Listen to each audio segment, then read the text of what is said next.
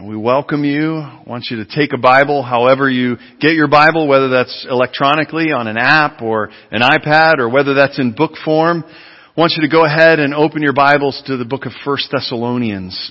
Uh, today we end our series on a generous life.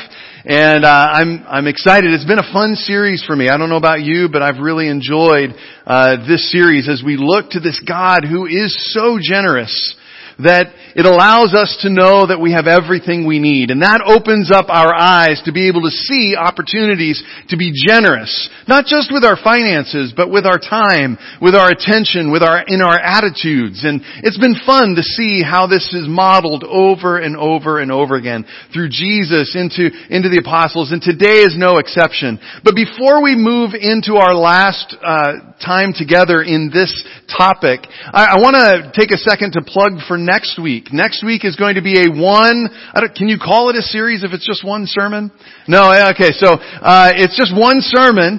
It was supposed to be more, but I, I, felt like I think we could do it in one, and I want to move us right into our Advent time. And, and this is on family feels. We have the holidays coming up, and some of you love that. You get all the family feels. You know, you just feeling it. You love it. Deidre's already got her Christmas tree up. Uh, so, you know, she's, you know, she's in that family feels time. But for many of us, the family feels are more like, yuck, I don't know about this. And so whether you're in the feeling with the family or whether that's a little bit scary for you and as you approach the holiday season, the Bible has something to say to us about family feels. And so I'm excited for you to be here on this one uh, sermon, and I encourage you to be here. I also want to encourage you to invite someone. You are not alone in family in the holidays, okay? And so make sure to invite someone. Do this. Think about and pray, God, open my ears to hear anyone around me who might be saying, oh, I'm not looking forward to the holidays. When you hear that, take an opportunity, get one of those cards from the Connect Center and say, hey, t- next Sunday, we're going to be talking about that very thing. Why don't you come and join me? I'll meet you. We'll, we'll do it and we can go for coffee or, or food afterwards. Will you do that? Alright, this is important. This is a part of our 10-4 vision. But you do that. Pray and ask God for the opportunity when you hear somebody saying that, you invite them to come and be with you. Alright.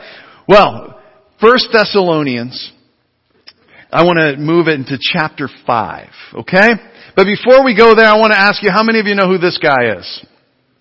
Anybody know who this guy is? Who is it? Dave Ramsey. Okay. Dave Ramsey, wildly popular, wildly successful. I'm old enough to remember when he was on an AM station in Nashville and that was it.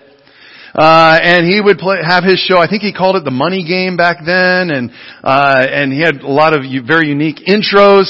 Um, he, he's a great guy and really has helped a lot of people, myself and Lori included. Uh, Dave Ramsey's book, Financial Peace, way, way, way back in the day, helped me understand not just how you can kind of get money working against you, which is kind of the negative side, right? So he, he uses a lot of harsh words. I don't really like when he calls people stupid or that was a moron thing to do. Um, that, that kind of bugs me. But He's, he helped us understand, really, for us as younger graduate students, how credit cards work against you. And really helped us to understand how to do that. But the more positive side of what Dave's book helped us understand was how to get money working for you. So it's not just doing the things that stops credit from ruining you, but what are the things that can happen in your life that can begin to cause money to work for you? And we have leaned into that as much as our student loans will allow us to do. So you, you have this, well today, as we're talking about a generous life, trust me, this is all I'm going to say about Dave Ramsey. Uh, I want today for you to understand when it comes to a generous life or generosity, that God has something in mind that begins to help you begin to move into the generous life. And Paul in 1 Thessalonians kind of wraps everything up with this prayer. And so I want you to hear this prayer read to you this morning. In 1 Thessalonians chapter 5, beginning at verse 23. It's just two short verses.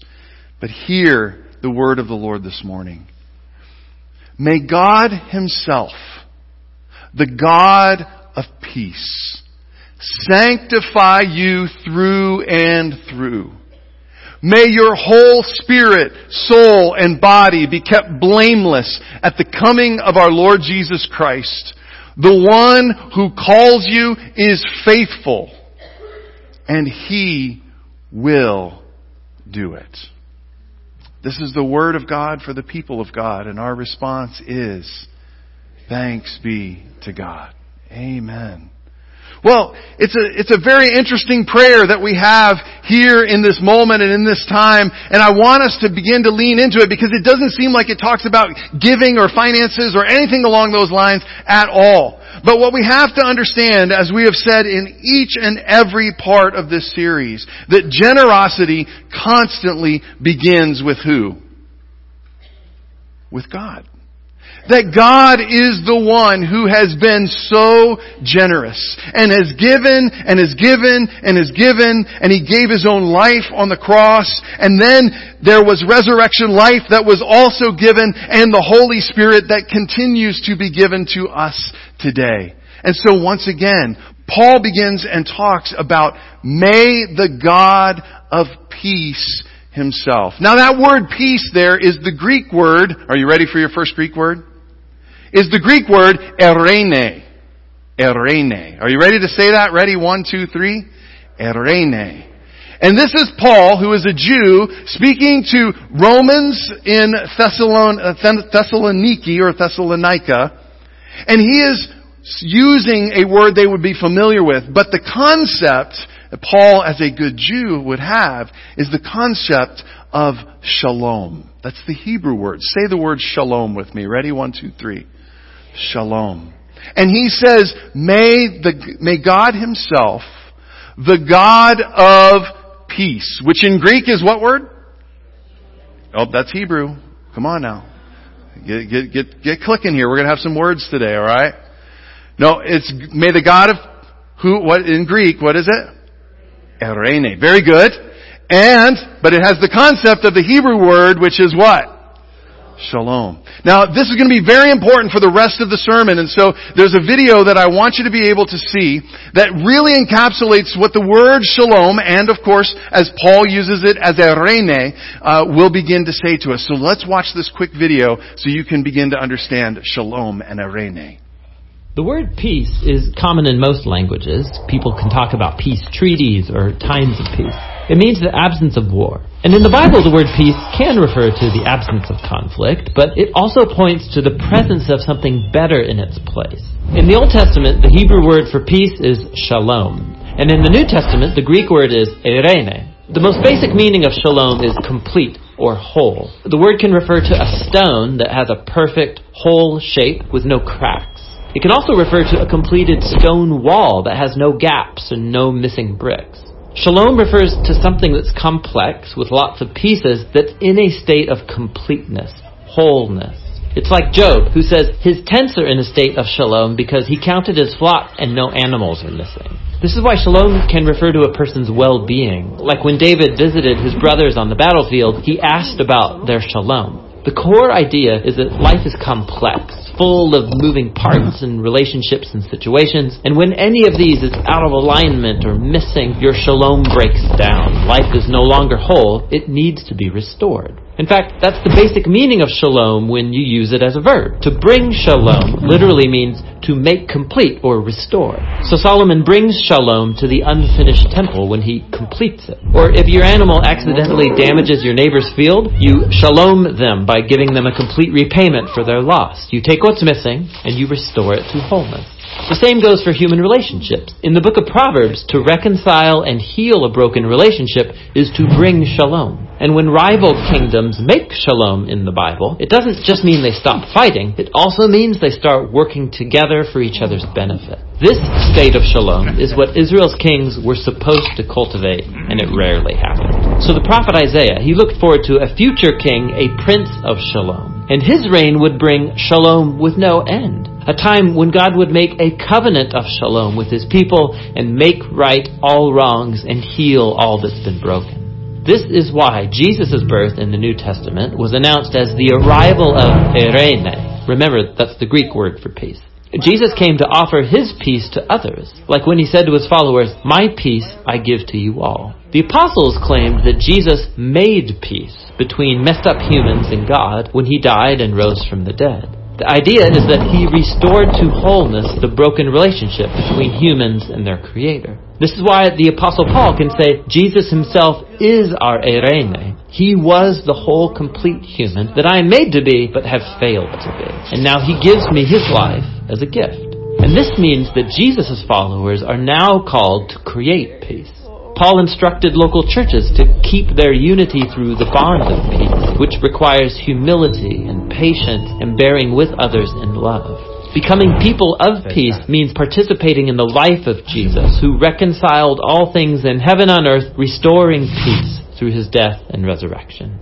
So peace takes a lot of work because it's not just the absence of conflict. True peace requires taking what's broken and restoring it to wholeness, whether it's in our lives, our relationships, or in our world. And that's the rich biblical concept of peace.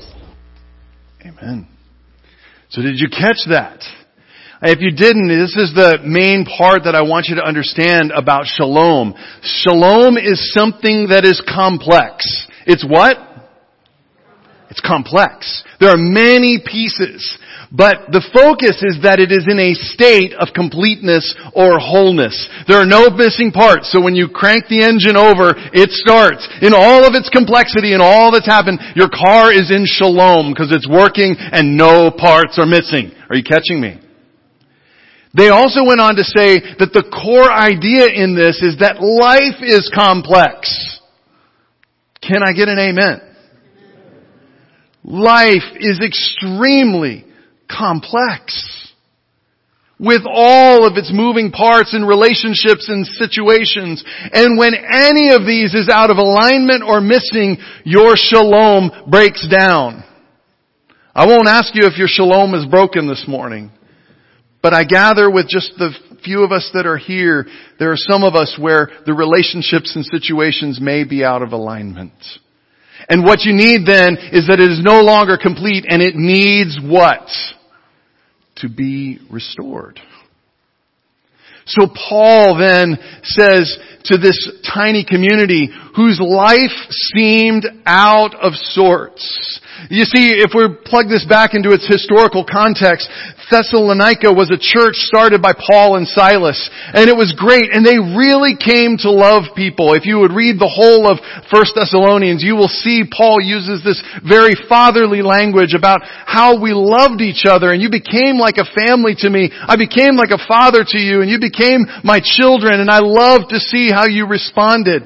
But in the midst of this, they began to teach them that Jesus was Lord. And when you were in a Roman colony and you heard somebody saying Jesus is Lord, you, your ears went up because you said, no wait, Caesar is to be Lord. And they began to undergo persecution because there was the thought that they're declaring this Jesus as the king, as the Caesar, as the Lord.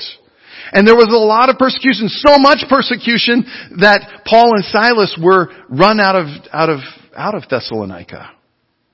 And they were brokenhearted about this. Paul writes about it over and over, about how broken he was and worried what would happen to that little house church as they were there declaring Jesus as Lord. And he began to hear that they were uh, suffering, they were being persecuted. In fact, some had even died under persecution. And so Paul sends Timothy back, and Timothy says, in spite of the persecution, this little church is making it. But all things are out of sorts. And so Paul takes that moment and he writes this letter of 1 Thessalonians. And he writes back to them and he, he says, I hear about your faithfulness. This is wonderful. And then he wants to challenge them to go deeper. He wants them to see what the true call of God really is. What they were really saved for. And he goes through and he comforts them all the way along. He comforts them even talking about uh, what's going to happen when Christ returns and, and their loved ones they will see again and all of these things. And he comes down right to the very end of the letter where we are today and he offers this beautiful prayer. May the God may God himself, the God of Eirene, sanctify you through and through. May your whole spirit, soul, and body be kept blameless in the coming of our Lord Jesus Christ. That's a lot to say. You may think, wow, that's just one verse. There's a ton there. And so I want us to look at that. May God himself the God of peace. It's important as we saw in the video and all that this is not the God who is peaceful way up there in the clouds. You know, floating around, just looking at stuff and, uh, you know, oh, this is a nice La-Z-Boy cloud. Nothing like that. This is not the God who only stops war or conflict, although God can do that? No. This is the God of Shalom, the God of Eirene, the God who understands the complexity of your life and my life and our life and all lives. And He understands the complexity of relationships and He Himself is the source of wholeness and completeness. Paul is not going to some little guy who, yeah, I hope this happens. No, he says, may this happen. This is what I desire to happen with every fiber of my being that you would understand that the God that I am praying to is the God who understands the complexity of your situations, the sufferings that you're in, all the things that have happened, the grief that you share. God is there. He understands the lack of your shalom and He is the one who can bring, He is the source of the completeness and the wholeness in the midst of your situation. And He wants that God to do something. He wants that God to sanctify you all. Now we don't have a second person plural in our language unless you're from down south where you say y'all. But I want you to know, it's not just sanctify you,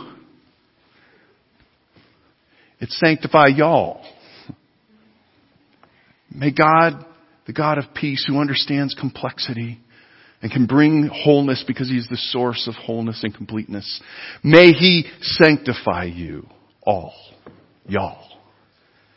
The word for sanctify is the word hagiasai. You want to say that with me, don't you? Ready? One, two, three.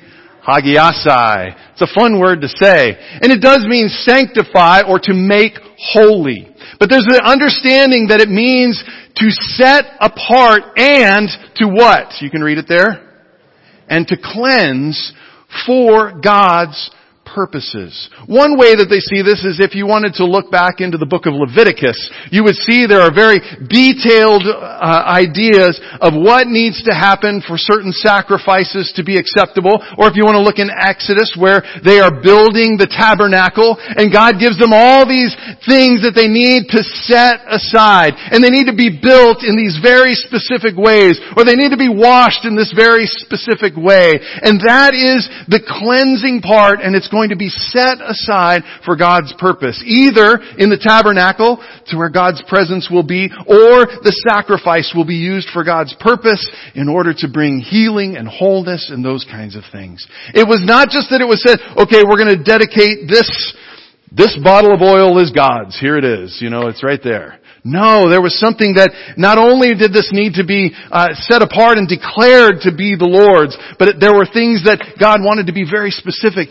to cleanse it, to set it apart, that this is very sacred and special to be used for God's purposes. And Paul is saying, I want the God of peace to do this for you all. To set you all apart for His purposes and to cleanse you for God's purposes. Now He doesn't want just part of it. I, I want y'all to be cleansed on Sunday only. Or I, I want to just cleanse your mind. Or I just want to cleanse and set apart your spirit so that after your body dies you can go to heaven. No. Paul says, may the God of shalom set you apart and cleanse you wholly and completely. I told you we are going to have a lot of words today. So the, the actual phrase is holoteles kai holokleron. So let's say holoteles, uh, holoteles first. Ready? One, two, three. Holoteles. Kai just means and. Kai. Holokleron. Alright. Holoteles kai holokleron. It means holoteles Telos has this idea of the end of the journey. Your purpose was to climb to the mountain and as you crest the top and see the view 360, you have reached the telos. That word holo sounds like the word what? Whole. So the whole of your purposes, the whole of all the things that you do in your life, what you think are the purposes that you were set on earth for, in all of those, and not just kleron, just one little part, but holokleron, all of the parts of who you are. All of those. The God who is complete in His wholeness and can bring wholeness to your shalom that is damaged and broken wants to set apart and cleanse all of your purposes and every part of your life and who you are. God isn't just interested in a little bit. We've been saying this over and over again. God is interested in all of you. You may think that that's, uh, that's a lot. That this God wants to sanctify you all wholly and completely, every purpose and every part, set apart and cleansed for His purposes. But, hold on to your seats, because we're just getting started. Paul goes on, we're still in one verse. Did you know that? Okay. We're all, we're all good, right? I only have two, so we'll still get to your, your, to your meatloaf on time. Hold on to your seats. Because he goes on and he says, in case there's any doubt, I want you to know that may your body, soul, and spirit, here's our three words, pneuma, say pneuma. Say psuxe, that's a fun one. Psuxe, it's fun to say. It kind of sounds like psyche or body, soma. Paul says, I want all of this, your pneuma now we think spirit, we think of that thing that lives forever and will go to heaven after we die. Paul as a good Hebrew would have the understanding of ruach. It would be the breath, the very breath that God gives you. And we believe that God gives you every single breath that you breathe in and breathe out every day. It is gift. And it is a mystery that God would be able to, would do this and continue sustain your breath day in and day out. Psuxe is life. It is what you do with that breath. Every breath that comes in, you use for a specific purpose. For some of you, you breathe in and out as you exercise. Some of you breathe in and out as you go to job and work. Some of you breathe in and out as you are with your family. Some of you breathe in and out in your suffering. But it's what you do with that breath that is given to you. That's suxe. And then of course your body is the thing that you take that breath and that life that is produced out of that breath. And it's what you live in and do all of that life, that suxe with. So Paul is saying, every purpose, every part including your very breath, including the life that you live out of that breath, and in the body that you live that life that that breath gives you in. Every part. Can you think how complex is that? To think about the complexity of just that God gives you breath every other second. That God gives you life and what you do with every part of your life and to think about the complexity of your very body. God knows every molecule, every cell, everything that is going on in that, and He wants it all. And Paul says, it is my greatest prayer for you in your suffering where your shalom is not fulfilled, that this God would sanctify you all. And then he says that all of that would be kept blameless. Can't remember if this is our last couple of words or not. There's a lot in this one. The word blameless in Greek is hamemtos. You ready? One, two, three. Hamemtos. And Paul, again, as a good Jew who's in a Greek setting uses the Greek word hamemptos. But we know he had in mind the Hebrew understanding, which is tamam. So you want to say some Hebrew today, don't you? So ready? One, two, three. Tamam. Tamam has the understanding of to be complete, to be healthy, to be unblemished, to be in accord with the truth, to be sound, to be upright.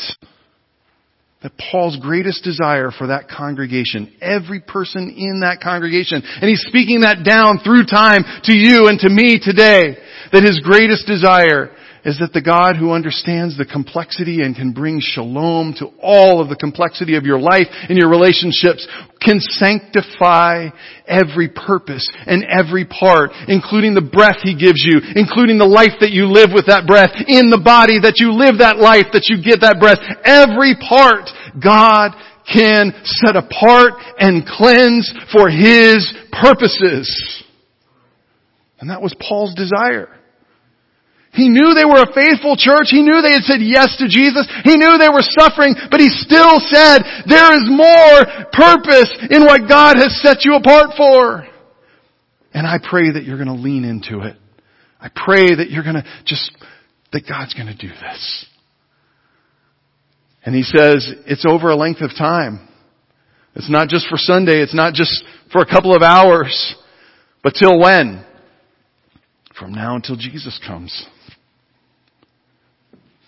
that your spirit, life, soul, and body would be whole and healthy in accordance with the truth, upright from now until Jesus comes. Wow. I don't know about you, but when I think about this, every purpose, every part set apart, cleansed for God's purposes from now until Jesus comes, that's a tall order. Don't you think?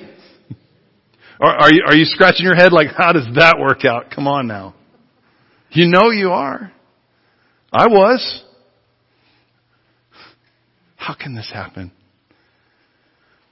Well, that's why we only had one verse and we're going on to verse 24. Because verse 24 gets us back to generosity. Verse 24 says, the one who calls you is what? And he will what? Do it. Paul has put up a tall order but he knows the one to whom he is praying. And the one who he is praying that this would happen to for that little congregation, he knows is faithful. And he knows that he will and can do this in your life and in my life and in the life of that little church in Thessalonica. And so he says he wants us to know that the one who is faithful is the God of peace, the God who understands the complexity of life and relationships and is the source of completeness and wholeness wholeness. It is the God who, this one who is faithful. And He can do it. He can set apart and cleanse your very breath that He gives you. He can set apart and cleanse for His purposes the very life that you live. He can set apart and cleanse for His purposes the body that you live that life in, even if you are not very pleased with the body that He gave you. He can still set it apart. This reminds us that this is a gift. Sometimes in our tradition in particular, I'm only going to pick on us. We've talked about this wonderful sanctifying through and through every purpose and every part, body, life, and soul set apart and cleansed for His purposes. And we've kind of sold it as a, okay, so get to it, start working, make sure you don't do all of these things, and make sure you do do all of these things, and make sure that everything is kosher. And I have seen too many of my friends burnt out. And not even a part of church or faith anymore because of that. And it's one small mistake. And the mistake is not realizing that it's not something that you do. It's not something that I do. It is something that God himself, the God of shalom, who understands the complexity of your life and relationships and is the source of completeness and wholeness. It is He and He alone who can set you apart, every purpose and every part of your life, and can set it and cleanse it, your body, your soul, and your spirit, and keep it blameless until He comes again again. And when you realize this is His gift to you, you, right where you are in your situation now, have only to dare to receive it.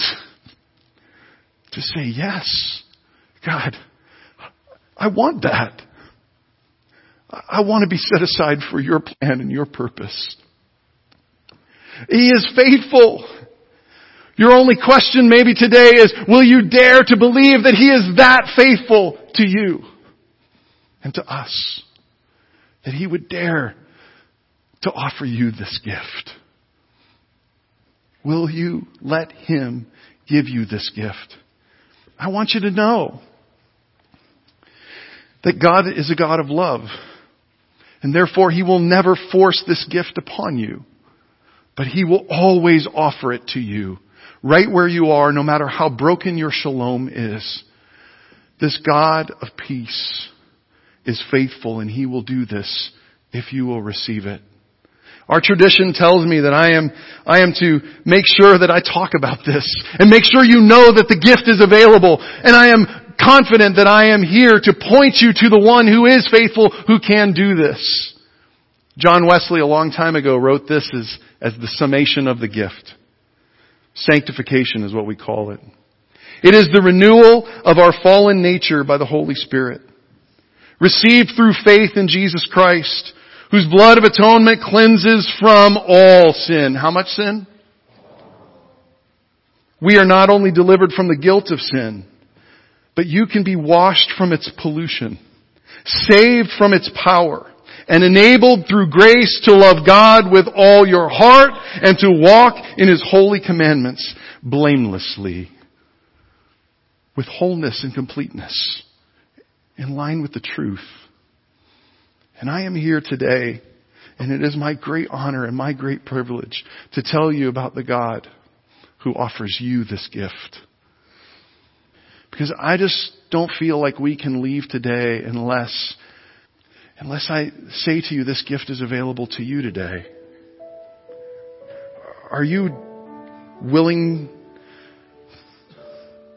are you willing to open up your heart, every purpose, every part of who you are, young person? Are you willing to give God the purposes of the future that's yet to come? Are you, are you ready to say, God, I believe you can do this?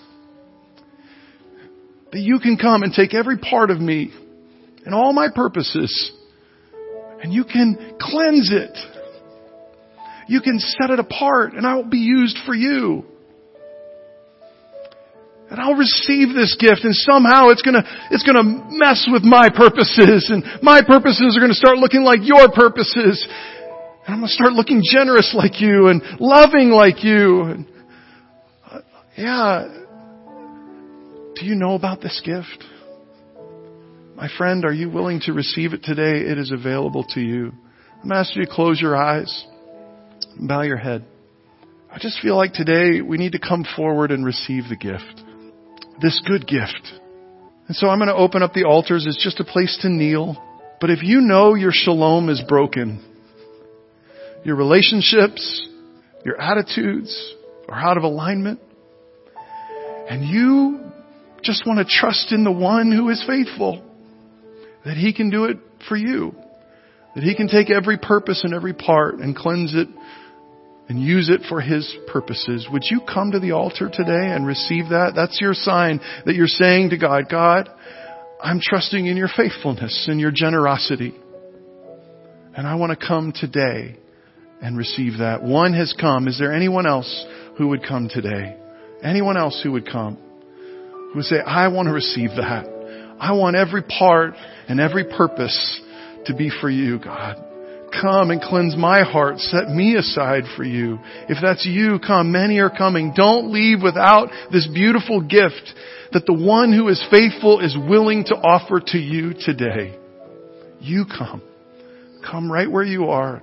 Don't leave this place without it. Come, come. Receive the Spirit. This is beautiful today. This is why we exist. To declare the generosity of the faithful one, the God of Shalom. You come. I'm going to pray. I'm going to invite and ask some of our folks around here who like, who are our prayer warriors to come and just lay a hand on someone's shoulder to pray. Let them know they're not alone, that you want that gift for them too, that you're excited that they're receiving it. Just come and, and pray. This is important work. Father, today I'm in awe at how faithful you are, how generous you are, and how I believe you can and will do this for those who have come. And I pray right now in this moment that you would touch them and help them to know they have received the gift that you long for them to have. That you, the God of shalom, who understands the complexity of their life, understands the complexity of their relationships, their spirits, their psyche, their bodies, and your desire is for them to be whole. Your desire is for them to be set apart and cleansed for your purposes. Your desire is to wash away the pollution of sin, to take away the power of sin and enable them to live all of their life and all of their purposes in the very body that you gave them to your glory that they might live upright and blameless before you from now all the way through till you come again. I pray that they will remember this moment today and that you will bless them for it. Father, help us to remember this is not just for individuals, but it is for us all. So continue to help us as a church take that next step into saying yes to what you would call us to. To go deeper into letting every purpose and every part be set apart and cleansed for your work. For we pray this in the great name of Jesus, who made all of this possible, who opened the door, who gives the Spirit that fills us and cleanses us and comforts us and guides us and helps us. It's in His name we pray all of these things. And everyone said, Amen. Amen. Amen. Don't feel like you have to rush away if you need more time to pray, you may. But I'm going to bless all of you. Would you stand and receive this blessing? And then would you go reverently and quietly? I can think of no better closing than Paul's own words. Now may God himself, the God of peace, sanctify you wholly, completely May your spirit and soul and body be kept blameless until the coming of our Lord Jesus Christ. Church, the one who calls you is faithful. And He will do it. I pray this in the name of the Father and the Son and the Holy Spirit, one God forever and ever. Amen. Go in His generosity.